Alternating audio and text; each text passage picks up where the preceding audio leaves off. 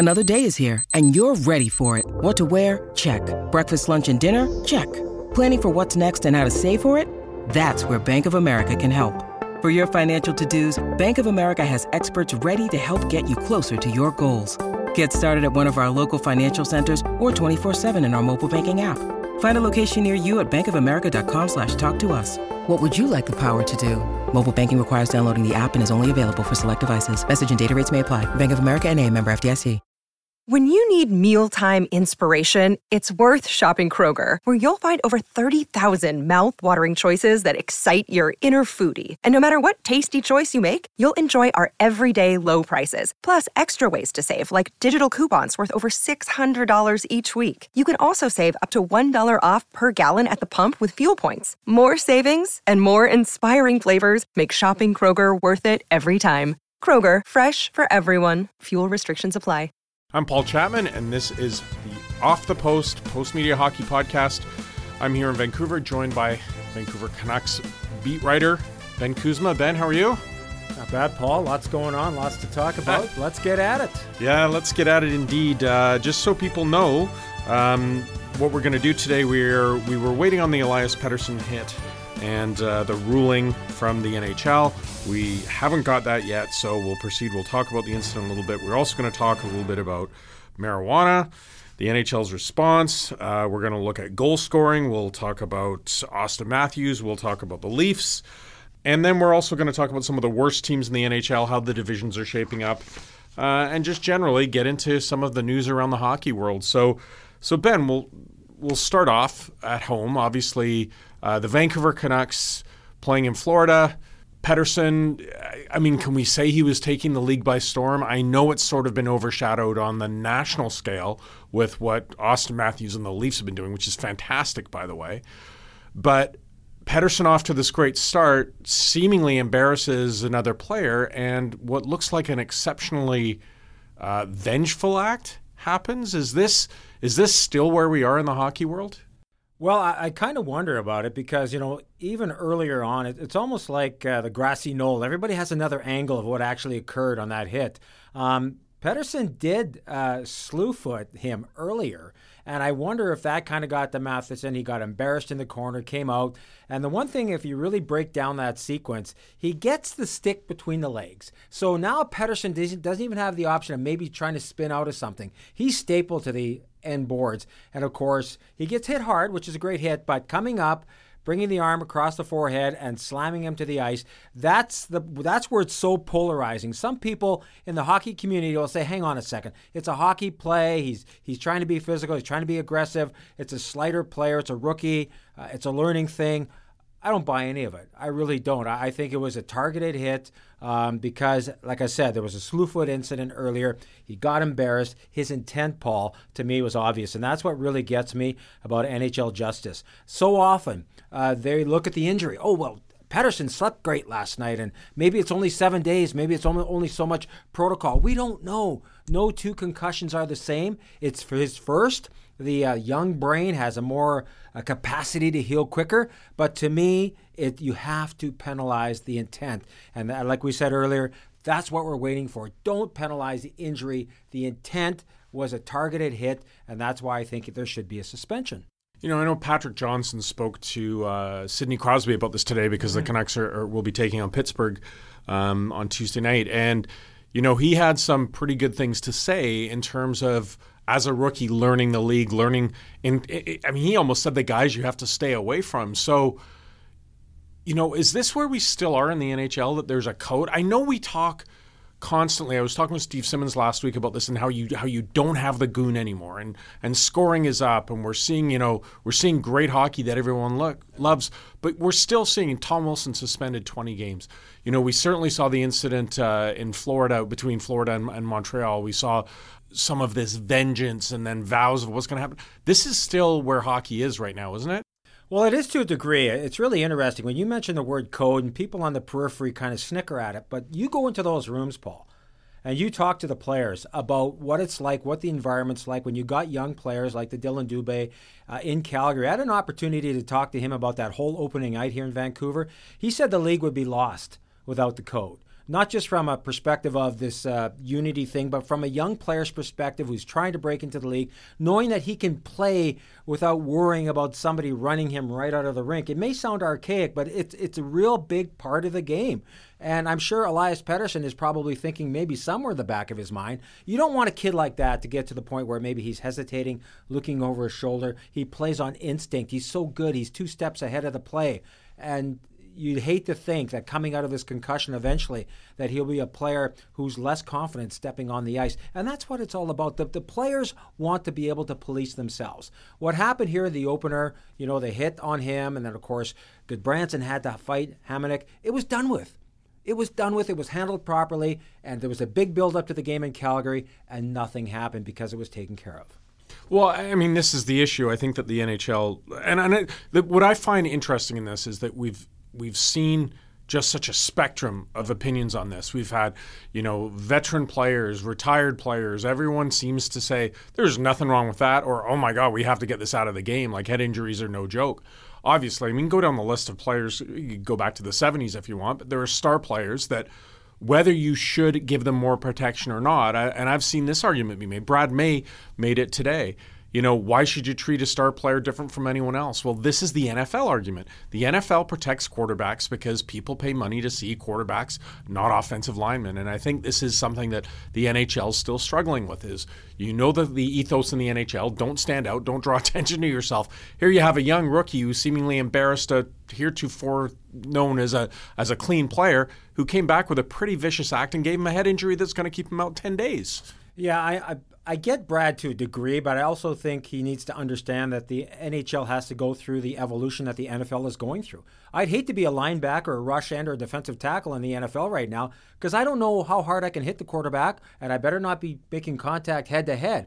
I think eventually, Paul, it has to get to a place in the NHL where a uh, hit to the head, whether it's intentional or not, has to be penalized. And I think Brad comes from a, a place of a bottom six player who understand. I don't understand why star players are treated differently. Well, they are treated. They should be treated differently. I mean, where's the game going today? Younger, quicker, faster, better. Nobody's going to argue that. And when you have a player like Elias Pettersson uh, falling to the ice like that, can't get up because his head hits the ice on contact, that's a concussion right off, right off the bat. And who knows? He goes into pro- uh, concussion protocol for seven days.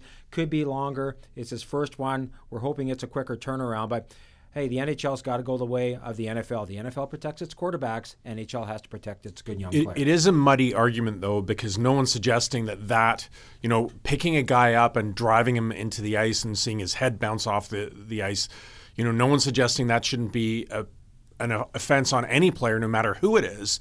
It's more the issue of, I guess, if teams feel they can do that to Pettersson or any other young player out there, they will. Yeah. If there's not that deterrent. And who's the next one? I mean, okay, Pettersson's out. Does that mean Goldobin gets targeted now? Does that mean Boeser gets targeted again?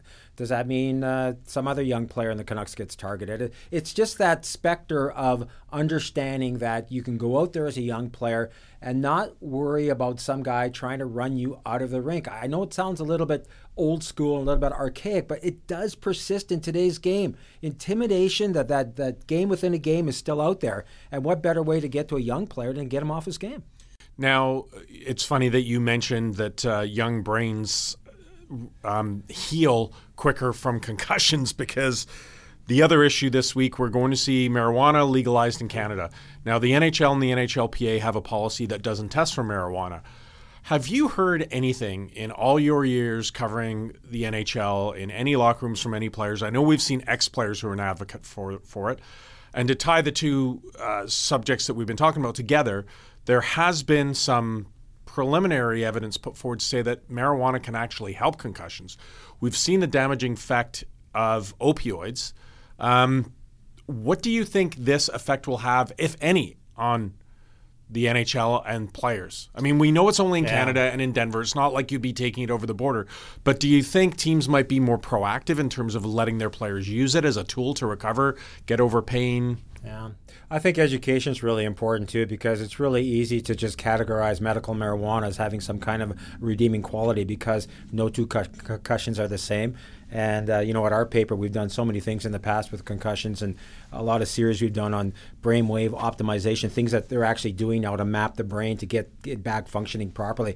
Uh, I, I think education's the key. I mean, there is no magic pill out there, and who, who's to know what the effects of marijuana are on anybody, let alone for medical purposes too. So it's interesting, like you said, it's out there. You already see. Uh, signs being posted at the Vancouver airport today that it's illegal to take it across the border. Um, even driving a vehicle now. Well, I mean, you're you right. wonder about that. You're right. No one knows Yeah. per se. There is some preliminary evidence that shows that it does reconnect, reconnect damaged neurons in the brain, but that is preliminary. What we do know is that there's a ton of ex players who have problems from opioids and pain- painkillers. I mean, going back to Derek Boogaard, you see these guys in the locker room after the game. Okay, it's a, such a cliche to talk about how tough NHL players are, but the pressure to be able to play the next night and to have to take something to get there has to be huge, does it not? It is, and uh, I've certainly known a lot of them over the years. And uh, of course, the documentary that came out, Ice Guardians, was an amazing uh, insight into the world of uh, the enforcer. And you know, let, let let's be honest here, Paul. I mean, today's game is the advance the advancements are incredible. I mean, there's no per se enforcer anymore. Guys in the third and fourth line can score, they can skate. If you can't do that, you can't play anymore. But it's interesting to me, like like you brought up in the medical community, anything that would maybe ease uh, recovery, pain, help there, I think the NHL has to be open-minded to a degree that these guys suffer so much, and they can get hooked, like you said, on, on pain reliever uh, medication. If there's something in, in the medical world with medical marijuana uh, that can help, I just think it's the tip of the iceberg. I just think we're, it's like peeling away an onion. We're only starting to find out what can really be of benefit to players. Well, if anyone wants to, to find out about the, the impact that head injuries can have on players and why you maybe should look at some alternate uh, things to embrace for this, they just have to search online for, you know, search Ben Kuzma and Jeff Courtnall. Uh, you did a wonderful Yeah. piece last year on what he's been dealing with. Why don't you tell us a little bit about Courtnall? Maybe you should follow up and ask him if this is something that he'd recommend use of marijuana. Well, I think that's. Uh, I think you just gave me a story idea, which is a pretty good one here. yeah, Jeff went through a lot. Uh, 15 to 17 years after retirement, uh, severe post-concussion symptoms, everything from sensitivity to light, um, nauseousness, uh, mood, uh, being irritable, uh, constant headaches. Um, and, and Jeff went through a whole program with uh, a company called Valentis Clinics in Vancouver and Victoria, who again specialized, like I said earlier, in brainwave optimization. What basically do they they remap your brain, uh, whether it's musical tones or they put inputs. The brain likes to mirror itself. It, if it sees familiar uh, inputs that it's familiar with, apparently it helps. And uh, Jeff has made uh, quite a recovery. Uh, he uh, did a big piece on him last year, as you mentioned. He's come kind of full circle on it. He only has occasional symptoms now, but not a lot, which is a tremendous. Uh, recovery for a guy who had to retire at age 37 because he just basically couldn't function anymore as a human being. So um, that's encouraging, and uh, I think uh, concussion uh, protocol that the NHL has put in place is a step in the right direction. But I will caution everybody out there wondering about Pettersson. Uh, no two concus- concussions are alike, and we're just going to have to take this day by day with him. Okay, so quickly, I just have seen some breaking news. Two games for Matheson. Ah, that's why I nailed it. That's what I called for this morning. And and I think I think Paul, what, what's interesting there is that uh, you have to kind of set a precedent. The players have to know that if if there's a similar action, uh, that's going to be the result of it all. It's almost like NHL salaries. Everybody's looking for comparables when when they're going to re-sign a player. Well, that guy makes that over that term and whatever he did this, that many points, whatever. He's that kind of player. I think now when you have a similar incident, that the NHL safety department can say, you know what, now we have a comparable. Now we have a comparable because another young player could get hit the same way Pettersson did. I'm glad I, I- he's not a repeat offender. I didn't think it was going to be multiple games. I thought it might be two. Uh, I think that's a positive development for the league. Okay, that's we'll wrap that up there for the first period, Ben. We'll be right back uh, where we'll talk about the Leafs and the scoring in the league this year. So stick with us. We'll be back at the Off the Post podcast. How's it going? I'm Dave Breckenridge. I'm the host of 10-3, Postmedia's Canadian news podcast. In every episode, we take a deeper look at major stories happening in Canada, talking with journalists who are on the ground from newsrooms across the country. So once Off the Post has you up to date with the latest in the hockey world, be sure to subscribe. You can find us on Apple Podcasts or wherever you get your audio. That's 10 3, Canada's news covered. Welcome back. I'm Paul Chapman. I'm joined by Ben Kuzma of the Vancouver Sun and Province. This is the Postmedia Off the Post Hockey Podcast. If you subscribe to us on Apple Podcasts, if you like it, give us a rating uh, and let us know what you'd like to hear here. So, Ben, I wanted to cover, of course, we've just talked about Elias Pettersson. We've talked about concussions. We've talked about marijuana. Let's move to some happier things on the ice. Yeah. Um, some of the stuff we're used to making fun of Toronto and everything that we hear about the Leafs, but some of the stuff that we're hearing come out of, uh, to, well, seeing in Toronto at the start of this year is pretty remarkable. Um, since 2005, there have only been 20 occurrences of players scoring 50 goals or more, and seven of those were from Alex Ovechkin. You know, Matthews has 10 goals already, and he's only played six games. Like, where are we headed with this team? Well, I think the first thing you do is you don't take a penalty against the Leafs. I mean, they got one of the top power plays for obvious reason. Now you add Tavares into the mix. Uh, he's got you know four power play goals as well. And I think the interesting thing there is a kind of a coming out party a bit for Morgan Rielly. I always thought he was a better offensive defenseman that he is, and uh, he's second in league scoring. And again, a ton of power play points.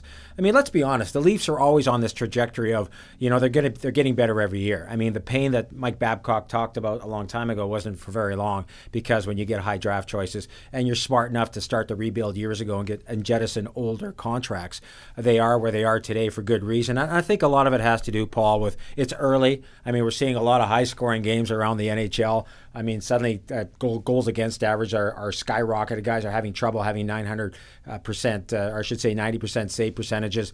Uh, PKs aren't what they should be around the league. As you know, as time goes on, teams will tighten up defensively, but the Leafs are off to a ridiculous start. And and what's funny to me is that, don't get me wrong. Uh, Matthews is a great player, but suddenly he's been portrayed as, you know, the second coming of or whatever in the NHL. And some guy in Edmonton just won the scoring title for a couple of years in a row. But that's Toronto. We get it in Vancouver. Uh, it, it is an exciting team. But to answer your question about scoring, I think a lot of it has to do with the early season, a lot of lackadaisical play, and a lot of power plays that are pretty good because it's not just PP1 anymore. Guys have at least a half a dozen skilled players, and it's not just get the puck back to the point and hammer it away. Uh, there's a lot of skilled play out there. And uh, like I said, going, getting back to the Leafs. don't take a penalty against them. well, it's funny you mentioned trajectory with the Leafs. I mean, we've seen over the last two years, obviously, uh, Ovechkin and Crosby win Stanley Cups. And yes, there were so many other great parts of those teams, but those guys have been the offensive faces of the N- of the NHL over the last ten years or more. So are we seeing a bit of a changing of the guard? Now we're seeing. I mean, obviously Connor McDavid's been there for a while as as a player when the team hasn't been there. But now you're seeing Matthews and the Leafs, and again, qualify that it's early, but they are a team that a lot of people were picking as contenders to start the season now maybe people are even doubling down on that bet. Like, are we seeing a changing of the guard with some real great young players emerging here? Yeah, we are, and with the Leafs. Uh, but uh, you know, just getting back to them collectively, I mean, can they outscore their problems? I mean, I don't think their defense is that great. I think they're still struggling to find a guy, a right shot guy. Frederik Andersen today has a knee injury. We found out earlier today he's uh, kind of day to day, or could be week to week. Suddenly, there's maybe a couple of cracks.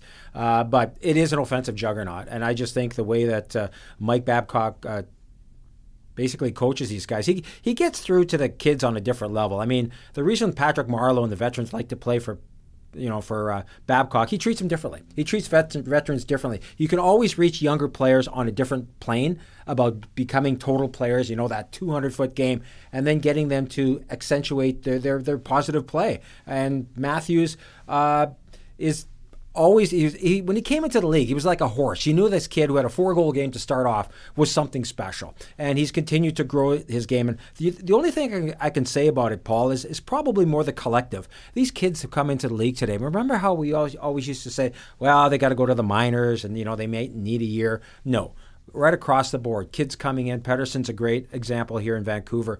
They play in elite programs. They're so dialed in so early. They they're not afraid of the big stage because they've been on it all their lives in international competition. So when they get to the NHL, yeah, it, it's the best league in the world, but they're not in awe of it. That, that really amazes me. They're not in awe of it. So what's a better story, Auston Matthews or Morgan Rielly? Because uh, his numbers are pretty impressive. Well, too. with Auston Matthews' wardrobe, he might be the better style. I know some of those uh, pictures we've been seeing about uh, player of the game and some of those wild quotes. I, I think Morgan Rielly because he's kind of been that quiet guy, North Van kid, who's just been a really good, solid defenseman, but he always moved the puck well. And if you move the puck well, you're going to get involved. If you move the puck that well, you're going to be on PP1. And if you're in PP1 in Toronto, that means you're going to pile up the points. And to have 13 in six games is, is something special. He's got a half a dozen on the power play, which speaks to it. So uh, that that's probably the story they're not talking about in Toronto because it's all Matthews all the time. So just a couple of stats here, and again, sure. acknowledging we're in, you know, this is a, really only the third full week of the of the NHL season. Um, teams are averaging 3.15 goals per game. Yep, and uh, last year it was two point, or I think an average over the last few years has been 2.8 goals a game. The thing that intrigued me, they say goalies are only stopping 90.7 of the shots, whereas in the past it's been 91.2% of the shots. And if you understand shot percentage, that's actually quite significant when you look at the number of shots in a game.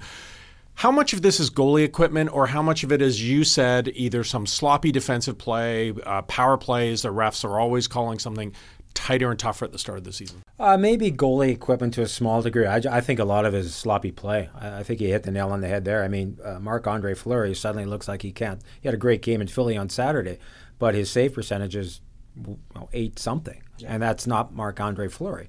Uh, that's a lot of loose play in front of him. So uh, I think that uh, has a lot to do with it. Uh, I thought I think early on in the season, as much as we think teams have uh, things solidified with their systems played. We I don't know what it is about the first 20 games. It's that it's like teams can't seem to d- defend. They can't box out properly. Uh, suddenly you have two guys behind the net when there's a guy in front of the net scoring the goal. We have a you know a Canuck game like that. We had a screen capture of that. I think that has a lot to do. I'm not so sure it's the equipment. I, I don't think it's that big a change. I think uh, goalies have adjusted it to it pretty well. And I think the thing that amazes me is that goalies are way more athletic than they used to be. So I'm surprised when their save percentages are that low to start the season. So if I was a betting man, I'd say a lot of it has to do with just the way teams are starting the season. Uh, there's a lot of um, accent on offense and not enough accent on what they're doing behind the blue line. And you know, coaches around the league they'll tighten up. Watch watch the goals in the next month. Suddenly they'll. they'll so dip. I was going to ask you that. They'll like you, like dip. we one of the complaints you will hear about hockey versus some other sports is that it's almost overcoached. That you know, rather than embracing offense, coach like you talk about the Leafs, rather than say, "What the hell? Yeah, we know we've got cracks in goal and on the blue line, but we'll try and outscore teams. Yeah. You know, eight seven or eight eight five but do you think we'll see a league wide adjustment where we're going to see more? I don't even want to necessarily call it trapping, but maybe a little less adventure on the on behalf of some teams. Well, yeah, most teams like, like we that. saw see that with Anaheim. I saw it on the yeah. weekend.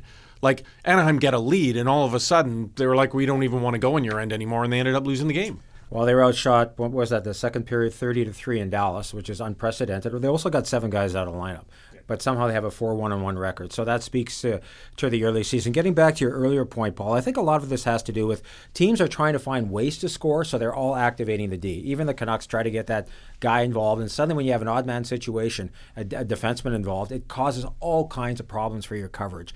And I think a lot of teams are doing that earlier. Uh, maybe that speaks to the fact that there's more scoring, and maybe it speaks to the fact that you're giving up more goals too, because suddenly somebody's pinching down in the corner and it's an odd man rush. And trust me, from a fan's perspective, if you're watching it, it's kind of like, whoa, 1980s again, or where are we? We're changing. We're six six, and they're going into overtime. But uh, again, coaches will tighten up because it drives them crazy. And yes, you'll see teams playing the trap, and uh, you know the, the, onus is on winning. And uh, they see a beauty in a two-one game where we see a beauty in a 7-6 overtime game. So uh, I'm not going to call you old, but you've, no, been on, you've, been, you've, been, on the beat for a while. How many years now? Uh, 20 here. Yeah. This will be 20. And yeah. you, but you did cover the Flames winning. yeah, we'll say 23 all told if we're doing, yeah, yeah, so, pro so, hockey. So yeah. you've seen a lot of hockey. Sure. Um, which is where I think I love your perspective that you think coaches are going to put an end to this. But how does the start to the season rank for you, like uh, in terms of the hockey being played? Because – while whether you talk expansion or um, you know TV numbers or the league's watered down, yeah. I think people generally were surprised at last season with the success of teams like Vegas, with seeing what we saw in the playoffs, that people were actually more engaged in the, in the playoffs to see it pick up here and see this increase in scoring to me is like this is a good sign. Yeah, I think people are having a hard time, like when we kind of navel gaze here in Vancouver and knowing what the Canucks are up against here in the next few years. There's actually more parity, I believe, around the NHL. You look at Carolina.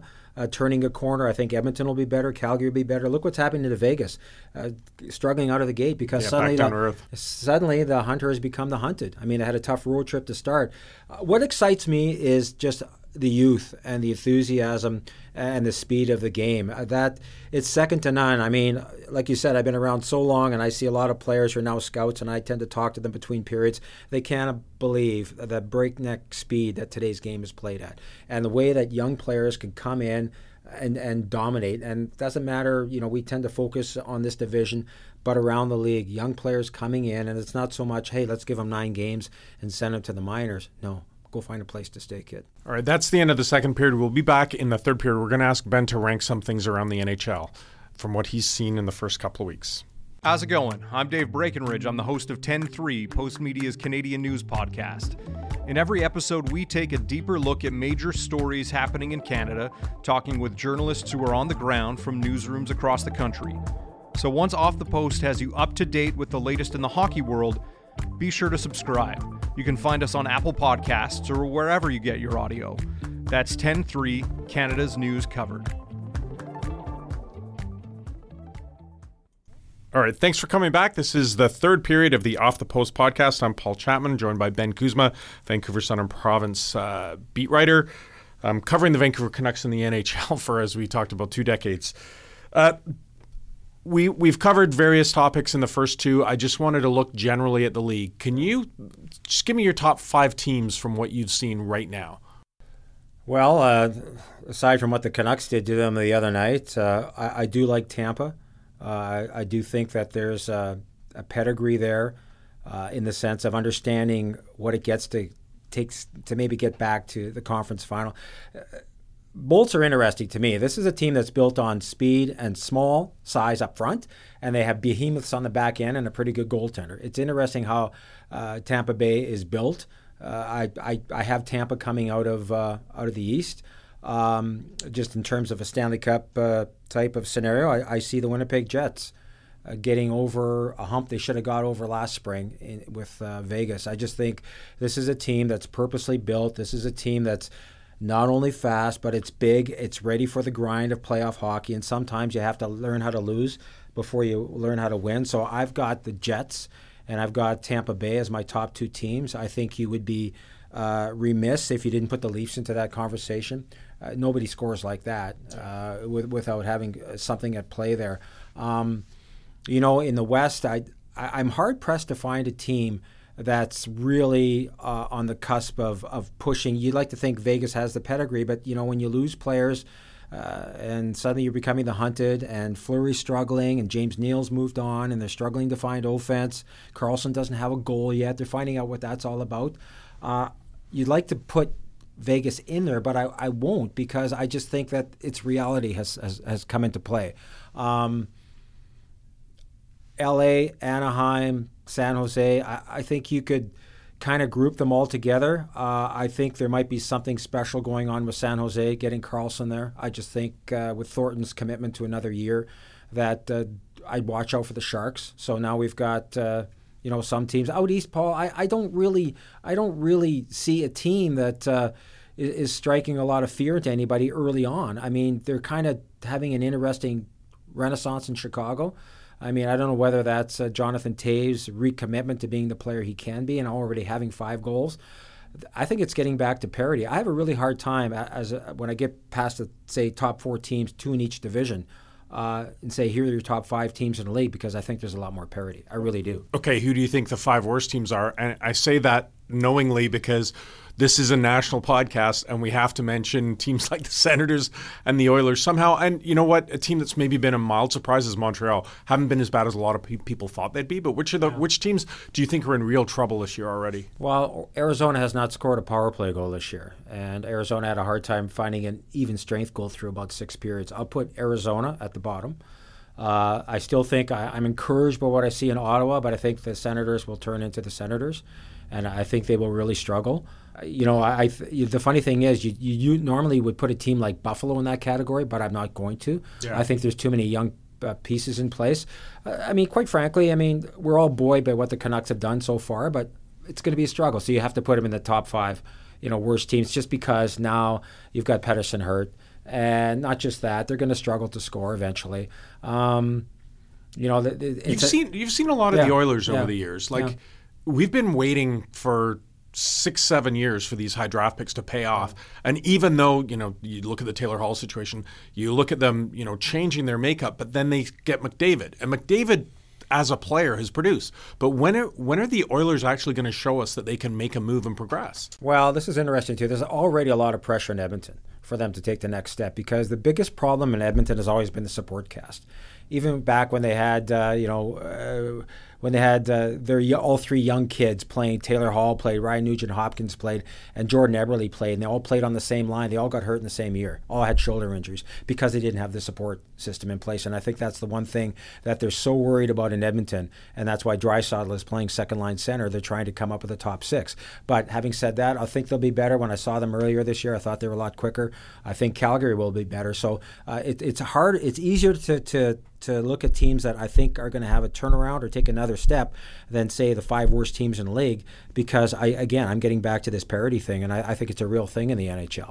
Uh, I, I, saw Carolina play the other day, and whether that has a lot to do with uh, Rod Brind'Amour, or the fact that their Corsi numbers are great and they're finally scoring, um, that's interesting for a team like Carolina to actually be a little bit on the upswing talk about Montreal a little bit if you can. Yeah. You know, that's a team that people, I say Montreal and Ottawa, I saw a lot of people saying this is going to be a rough year for them. They're going to be in the high lottery uh, pick positions.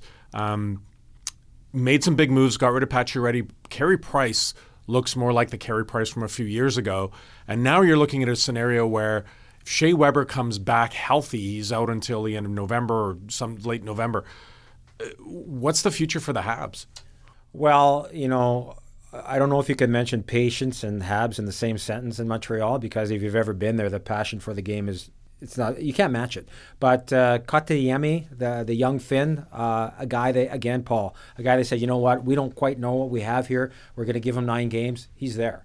He's a, he, this is another example. I think that there has to be patience in Montreal. They have to understand that uh, they've got to build around guys like even even a guy like uh, you know Brendan Gallagher who does so much for the team. The fact he can't be the heart and soul and the captain and everything. And you know they lose Pacioretty. They, they lose a guy who has a 30 goal pedigree. He only has one point. Uh, you know uh, in Vegas, he's struggling too. So. Uh, I think that Montreal is is at a fork in the road. I, I, I, you can question some of their moves. I think there's tremendous heat on Bergevin. To, how are you going to return us to the playoffs? If they don't be patient in Montreal, they're never going to get back there. And there's such. You think there's? Do you think there's pressure in Edmonton or pressure here in Vancouver to turn things around? It's nothing like Montreal, and uh, I think they're years away. Uh, and we're going to have to see what, how it plays itself out. I just I don't think they have the pieces yet. I just don't. So you talk to a lot of scouts, as you, as you yeah. mentioned, uh, GMs, coaches around the league.